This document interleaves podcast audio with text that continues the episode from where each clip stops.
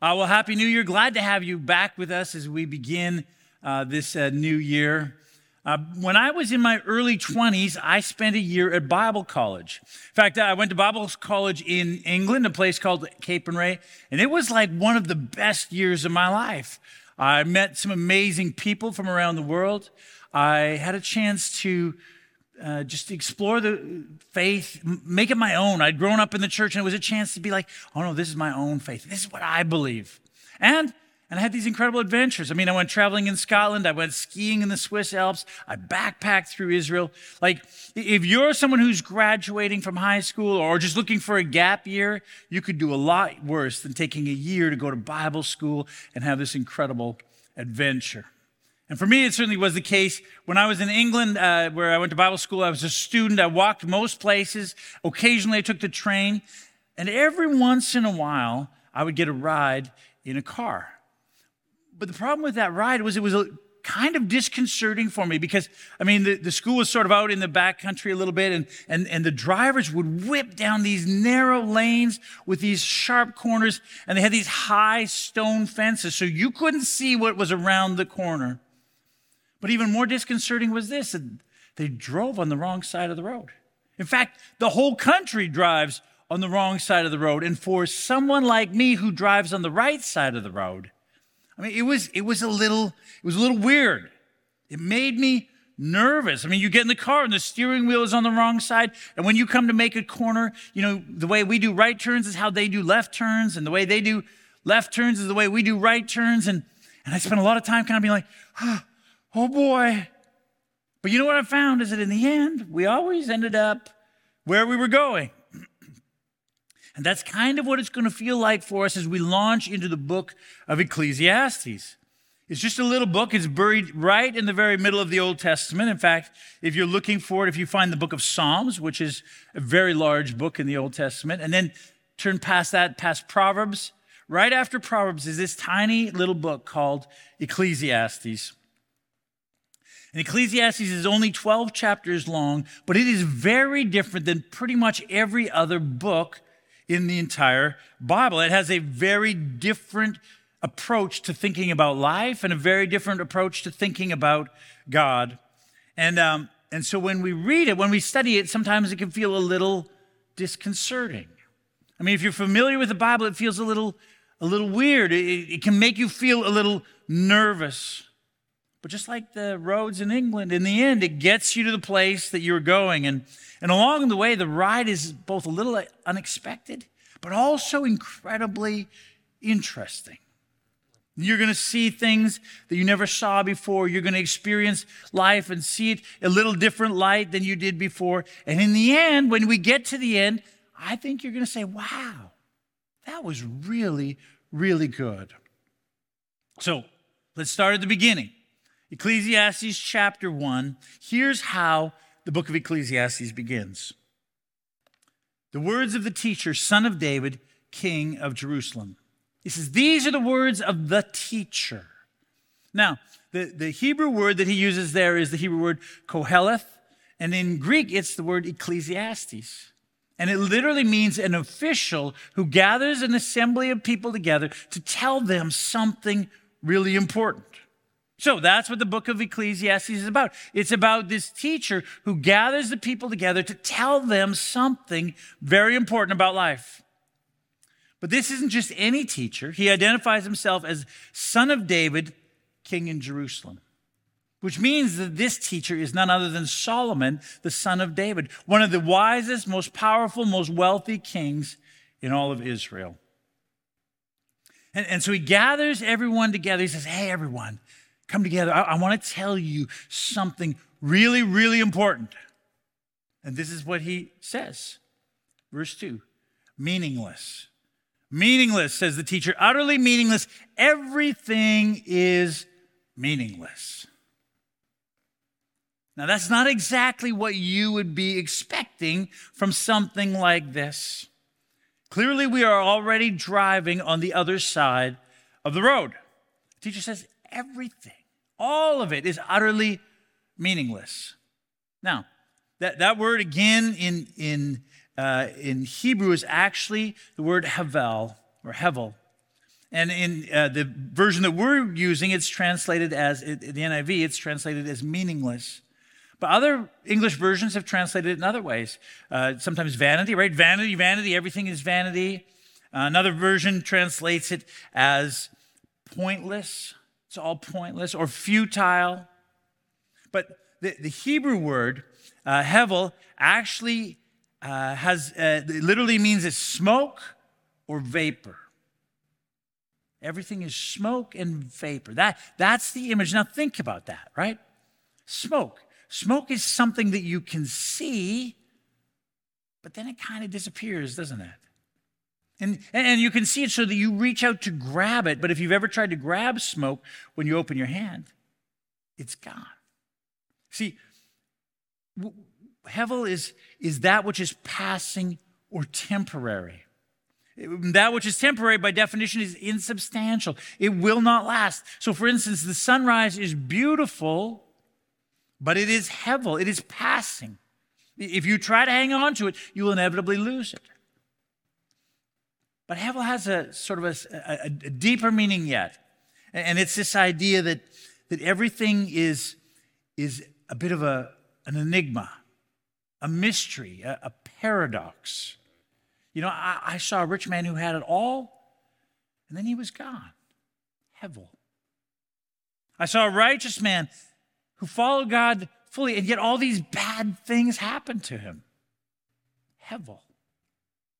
Good people get what the wicked people deserve. Wicked people get what good people deserve. You think that you, you, you kind of figure life out how it ought to be. It ought to be that good people get good things and bad people get bad things. And sometimes it's true, but sometimes it isn't. And it's this paradox. It's this enigma. It is hevel. It is meaningless. Solomon says it's all hevel. It's all smoke and vapor, an enigma, a paradox. It doesn't last, and, and it doesn't always make sense.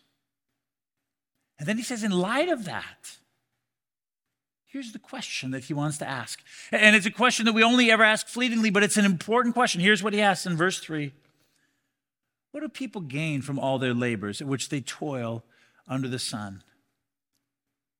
Here's this question why? Why is it that people work so hard at these things that they consider so important, so valuable their career, their family, the wealth that they want to accumulate. I mean, what is it that they're really ultimately getting out of it? What, what is the gain? Now, when he, when he says gain, that, that Hebrew word is a, a business word, it's an accounting word. He says, look, if you were to put all of it on a ledger, the time, the effort, the labor, the toil, the heartache, the, the, the, drama that it all takes. If you put all in a leisure and, and, and look at it from a very cold, clear, calculated view, what is it that you expect that you're getting? You might say, well, I mean, to, to live a good life, to, to make the world a better place. And someone's going to say, okay, but do you really think that's what you're getting? Do you really think that that's what, what is going to happen? Is that really a, a realistic expectation? And, and as we're going to see, he's going to suggest that it's not necessarily the case. And, and, and, and he's going to be pretty cold, cold and calculated about it. I mean, they, they, there is nothing trite or pretentious or sentimental uh, or dishonest that Solomon is going to say. So Solomon says, okay, okay, let's talk. And he begins to press this assertion that everything is hevel, that it's all just smoke and vapor. And he's going to do it first by pointing to, to the world, the natural world, and then to pointing to human experience. So here's what he says in verse 4 to 7. He says this Generations come and generations go, but the earth remains forever. The sun rises and the sun sets and hurries back to where it rises. The wind blows to the south and turns to the north. Round and round it goes, ever returning on its course. All streams flow into the sea, yet the sea is never full. To the place the streams come from, there they return again. Solomon says, Look, look at nature. It is relentlessly repetitive and yet utterly unchanging. Sun rises, the sun sets.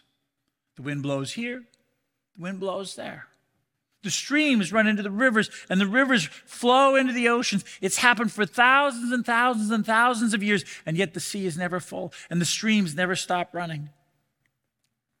It just repeats itself over and over and over and over again, which therefore makes it incredibly ordinary. I mean, these things become the, the kind of background noise into our lives, in, our lives. They continue simply because of the caring providence of God. They, they, they just, they're this reminder that things are going according to plan, but not our plan. I mean, you cannot change any of those things, rather, according to God's plan. But they just keep rolling on relentlessly over the millennia. So, that brings us back to Solomon's question then. If it's happened this way for thousands and thousands of years, what's the gain in it for you? So what? The sun rises, the sun sets. The same sun that shone on you today or yesterday is the same sun that shone on the guy who first laid the very first stone of the pyramid thousands and thousands of years ago. Generations come, generations go. And the wind still blows, and the rivers just keep flowing. And he says the same thing is true of human experience. Here's what he says in verses 8 to 10 All things are wearisome, more than one can say. The eye never has enough of seeing, nor the ear is full of hearing. What has been will be again. What has been done will be done again. There is nothing new under the sun. Is there anything of which one can say, Look, this is something new? It was here already long ago. It was here before our time. Solomon says, Look, all of human life is the same way. People are born, people die. People build homes and businesses, people sell their homes and businesses shut down. What has been will be done again. There's nothing new under the sun. Now, of course, he's not talking about new technology. People say, oh, yeah, but look at all the new technology. It's not what he's talking about. Technology, of course, continues to change and grow, but it's only a different way to deliver to us the exact same thing over and over, right? I mean, take Netflix, for example, brand new, relatively speaking, new if you're my age, right? Netflix means that you don't have to go to the video store anymore. You can literally stream into your home movies. But you know what Netflix delivers to you? It delivers to you stories, right? That's what you're getting. You're getting stories. Now, before Netflix, you had to go to the video store and look through all the videos and pick one and bring it home. But before that, if you wanted to, to have a story, you had to go to your TV set, turn it on at exactly the right time, and watch the story on TV interrupted 10 times by commercials. But before that, if you wanted to hear a story, you had to go and gather around the radio and listen to the story. You couldn't watch it. And before that, there was these things called books that you get out of a place called the library. And that's where you could go to get your stories. But before that, before that, you would sit around and listen to the elders in your village or in your tribe, and they would tell you the stories. All stories just different ways of delivering those same stories. And, and the stories are really the same ones over and over, right? Right? I mean, think about it. Netflix drops 3, 10, 15 new movies every week. Every week, brand new. And what do you do when you sit down to watch Netflix? No, seen it, dumb, don't want to watch it. 30 minutes. Why? Why? Because you know the story. You've seen the story. It's just a different actor and different actress in a different setting. That's what I tell my wife every time she says, let's watch a rom com. I'm like, a rom com? I wonder what's going to happen. I mean, we know what's going to happen, right? And then I always remind her, but, honey, action movies are totally unpredictable. You never know how they're going to end. We should watch one of those, right? I mean, it's the same thing over and over. So if that's the case, why don't you just watch your favorite movie every time? Oh, it's Tuesday night, same movie over and over again. I mean, since the 80s or the 90s or since the 2000s, you just watch it over and over. Because you don't want to, right? You, you want something new. And yet it's all the same. Solomon says it's wearisome. The eye never has enough of seeing, nor the ear is full of hearing. What has been will be again. What has been done will be done again. It's the nature of human life. You go to work, you come home, you go to bed, so you can go to work again. You clean up the house, you turn around 10 minutes later, you say, What? Did I not do anything here? You clean the house again. You build a business and raise a family, and then your kids move out and your business shrinks. Nothing really changes. You know, in the late 1800s, they thought there was going to be a big change. In the late 1800s, the theological liberals said, look, we are coming to a golden age. We're, we're coming to a place where humanity is finally going to turn the corner and we're going to become this sort of new super species of people that, that live in this utopian world. And they said, look, we've abolished slavery. Look, uh, the, the, Industrial Revolution has raised the lives of, of, of, millions of people to middle class. Look, the temperance movement is, is bringing an end to alcoholism in our country. We are on the dawn of a new age. And then World War I happened. Utterly meaningless and incredibly brutal. But they said, yes, but it is the war to end all wars. And the rest of the 20th century, with World War II and the Cold War and all that went with it, became the bloodiest century in human history. This idea that it was going to be the golden age was wiped out. And today, in our culture, there is again a rising sense among the cultural elites that if only we have enough education, if only we can get everyone to think the same things about these ideas and these topics, if only everyone, you know, goes with this thing, that we can enter some kind of utopian cultural existence. Different issues, different mindset, all different, but all the same. What seems so big and so important and so revolutionary for us in this moment turns out, against the backdrop of the endless rising and setting of the sun, to be not so important after all. I mean, Benjamin Shaw tells about a time when he worked at Princeton University in the library in the 1980s. And one of their jobs was to go and to call some of the old books in the library.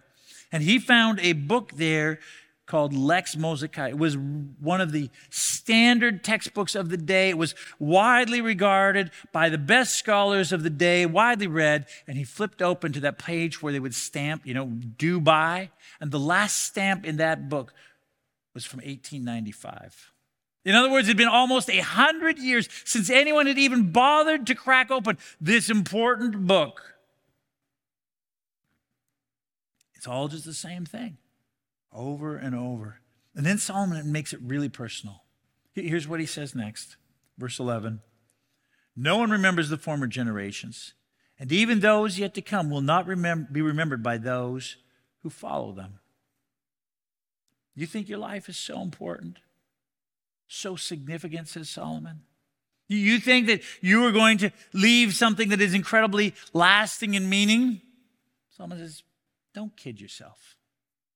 You know, if you go to Fort Langley to get a coffee or just to go shopping there, you know there's a beautiful cemetery right there. I don't know if you've even noticed it, but but if you walk by, it's this gorgeous seminary, a, a cemetery. and um, the question is have you ever walked in there? Have you ever taken the time to say, you know what, I'm going to take 10 minutes out of my day and just look through here? And if you have, have you ever bothered to read the names on the headstones?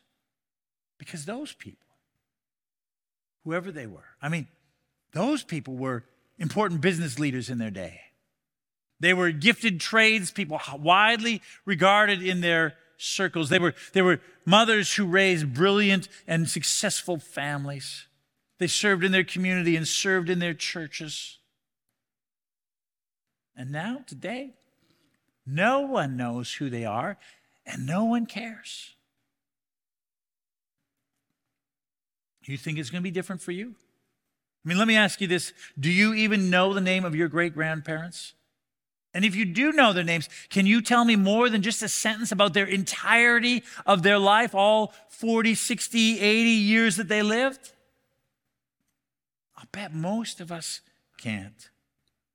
The fact is, this is what Solomon is pointing out most people will make no apparent impact on the world. They will live and die and immediately be forgotten by the vast majority of people except for their closest friends and relatives. Happy New Year. That's just not really the kind of news that we're looking for, is it? I mean, if you're looking for an excuse to drop your New Year's resolution, you can say, oh, it's, it's all meaningless. It's hevel. Hardly uplifting, hardly motivational, but like I said, Solomon is, is anything but trite and pretentious and sentimental and dishonest.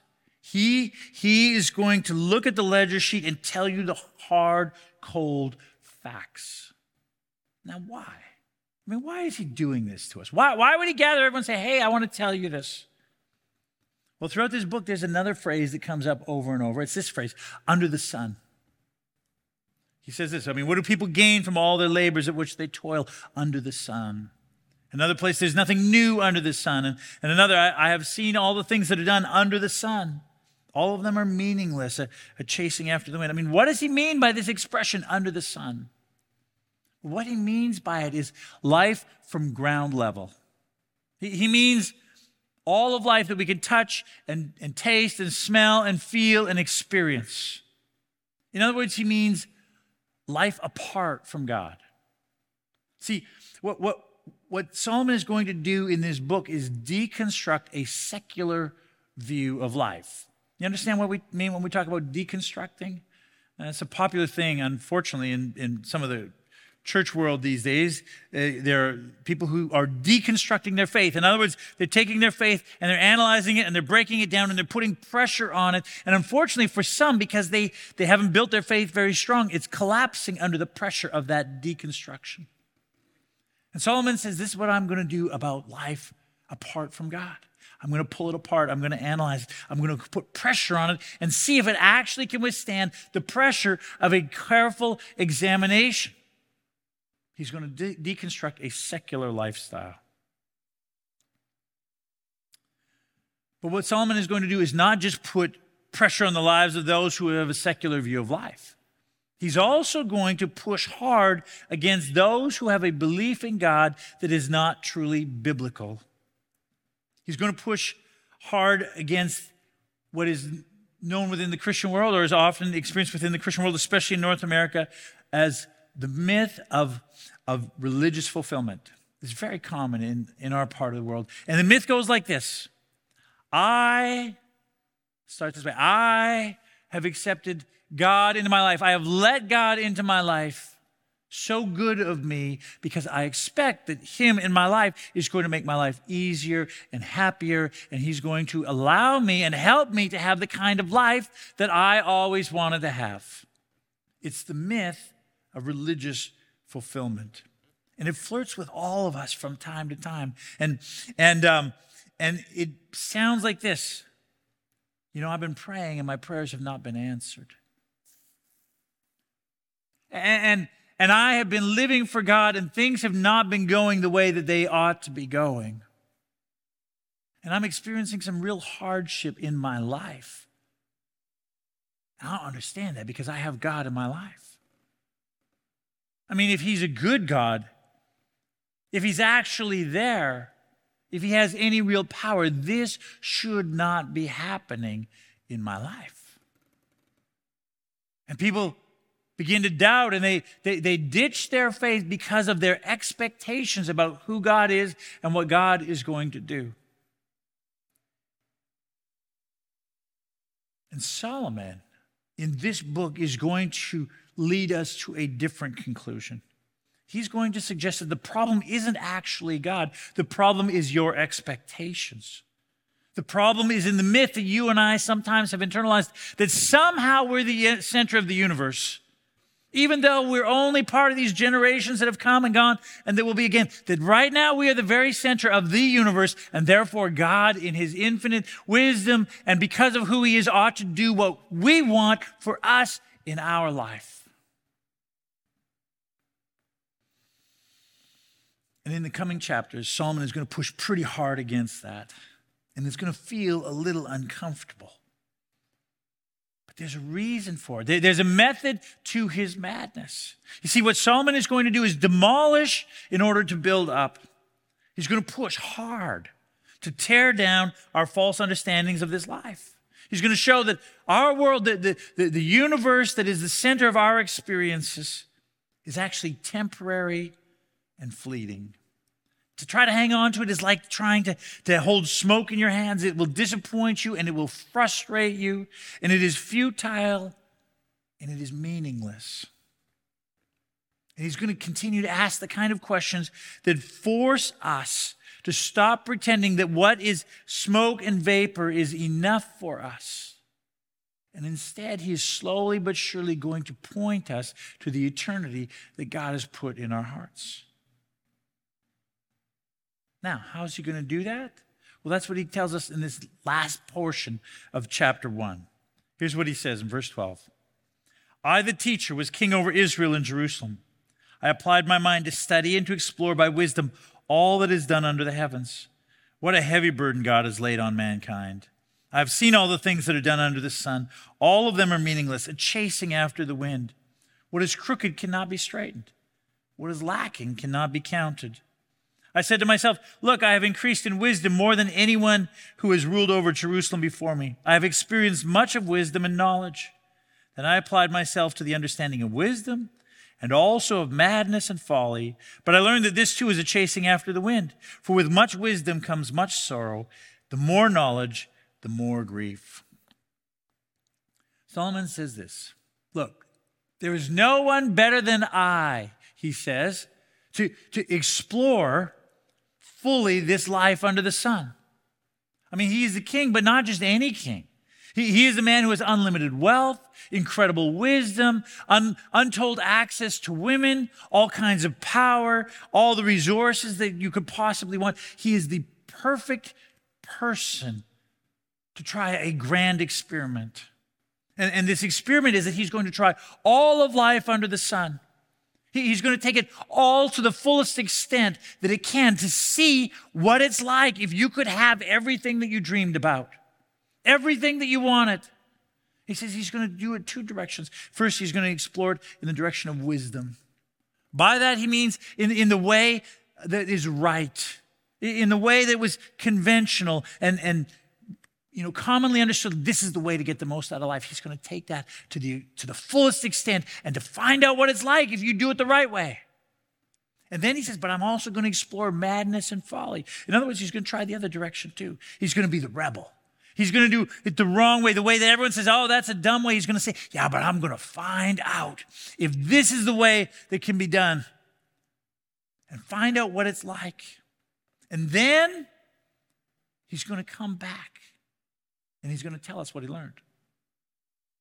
You know, pastor uh, and author Tim Keller uh, talks about an article that he once read.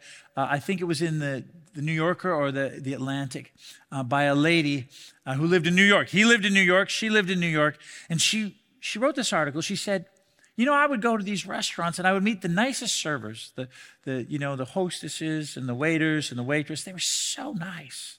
And we get in these conversations, said, well, what, what are you doing? Where are you going? And they'd be like, my dream is to make it big in Hollywood. A lot of them, that was what they were doing.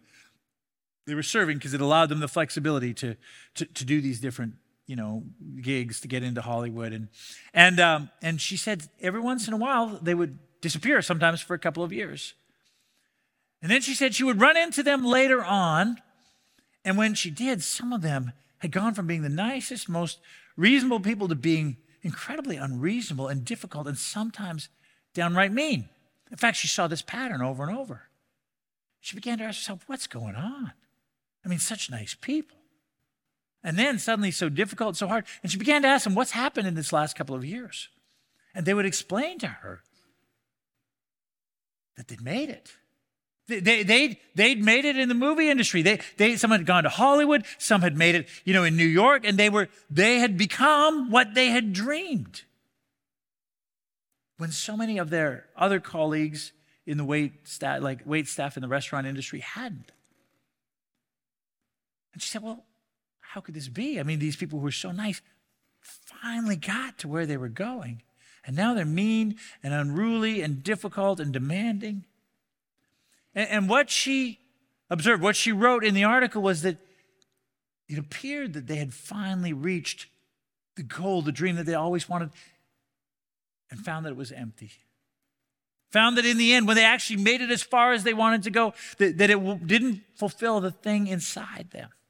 If she had used the words of Solomon in Ecclesiastes, she'd say they, they, they found it hevel. They, they finally got close enough to reach out and to grab the smoke. When they opened their hand, there was nothing there. And as a result, they became bitter and mean and unhappy. And it was a fascinating insight from someone who, who had no connection to the Bible or anything that Solomon is teaching here. You see, most of us will never achieve sort of the dreams that we have in our minds. It's not necessarily Hollywood or, or the big screen for sure, but, but we're chasing these dreams. If only I could fill in the blank. If only we had this, or if only I had that job, or if only I had this, if only then I would be happy and content and fulfilled. But we're always chasing that dream because it's not easy to get because, because we have day jobs and mortgages and families and all sorts of other responsibilities. And so we spend our whole life kind of chasing after something that we can't quite reach. And Solomon says, actually, I got the time. I got the resources. No one's going to stand in my way because I'm the king. I'm going to do what you can't do. I'm going to find out for you. And he tries it all. I mean, pick your poison. I mean, money, fame, power, pleasure, you, you name it. He tries it all. And then he thinks about it and he analyzes it and he writes it down. And, and so that's why he begins the book by saying, Hey, I'm the teacher. Koheleth. The Ecclesiastes. Like, like gather around because I have something very important to tell you about life. If you're willing to hear it. I've been where you want to go, and I can tell you what it's like. You got to be willing to listen to me. He's like a, a, little like a parent who sees their kid making a choice that they know will end up in pain for them, but the kid can't see it. And the parent can because they've already been there. They've lived that part of life. And so, so they say to their, their son or their daughter, please, please hear me out.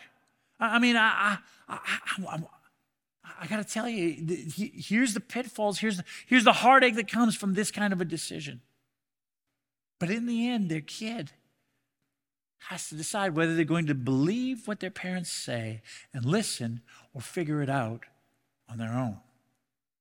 And that's what Solomon is saying here. I have seen all the things that are done under the sun. All of them are meaningless, a vapor, a, a chasing after the wind.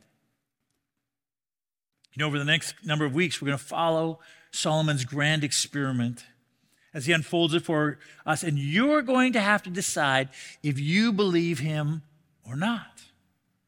Because if not, you're going to have to find out for yourself. If not, you could spend your whole life chasing after the wind, trying to grasp smoke in your hands, and you will end up saying, I can't believe this. Where is God? How come God isn't doing what I expect him to do? I don't trust him anymore. Or you can get to the end of your life and look back and wonder if there was really any gain for all of the trouble and all of the toil and all of the labor done under the sun. And you will end up coming to the same conclusion that Solomon starts out with that it's all meaningless, it's all smoke, it's all vapor, it's all a chasing after the wind. That's very depressing. But fortunately, in the end, Solomon isn't going to leave us here. I mean, Solomon, he, he's going to take us deep down this hole because he wants us to actually understand if you pursue that dream all the way, what it's like. And it will be a little bit depressing at times. But in the end, he, he, he wants us to see what it is so that in the end, we understand how good the good news is. And in the end, when we get there, he is going to show us in a way that you would not expect that in the end, because of God, everything has meaning, all of it. And this is the message of the gospel, isn't it? Jesus came into this world, into your life, into mine, into a life that is repetitive and ordinary and sometimes frustrating and, and, and with the questions and the paradoxes and the enigmas and the things we say, I don't understand why life is this way. He came into this world, not in order to make us successful, not in order to fulfill all our dreams and our wishes so that we can live just the way we want, but to save us from the fallenness of this world, to save us from the fallenness of our own selves and to bring us into a world that is not, in which nothing is ordinary and where everything is in fact new.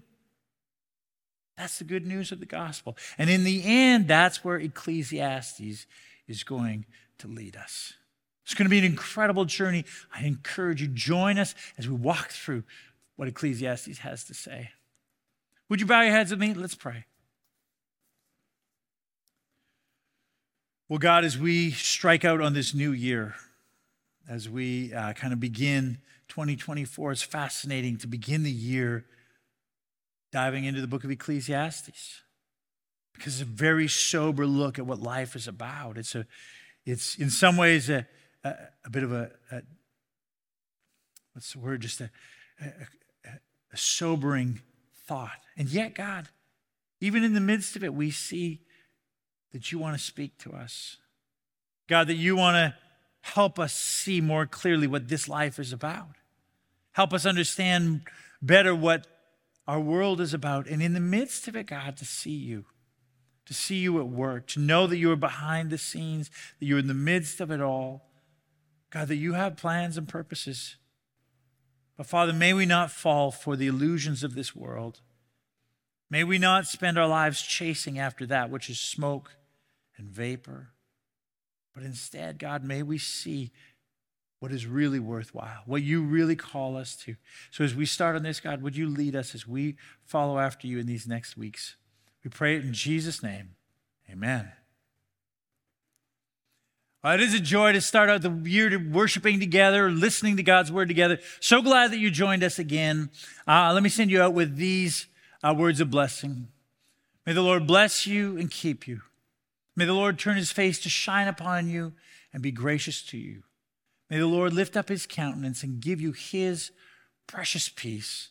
In the name of God the Father, and the Son, and the Holy Spirit. Amen. God bless you. Have a great Sunday. See you next week.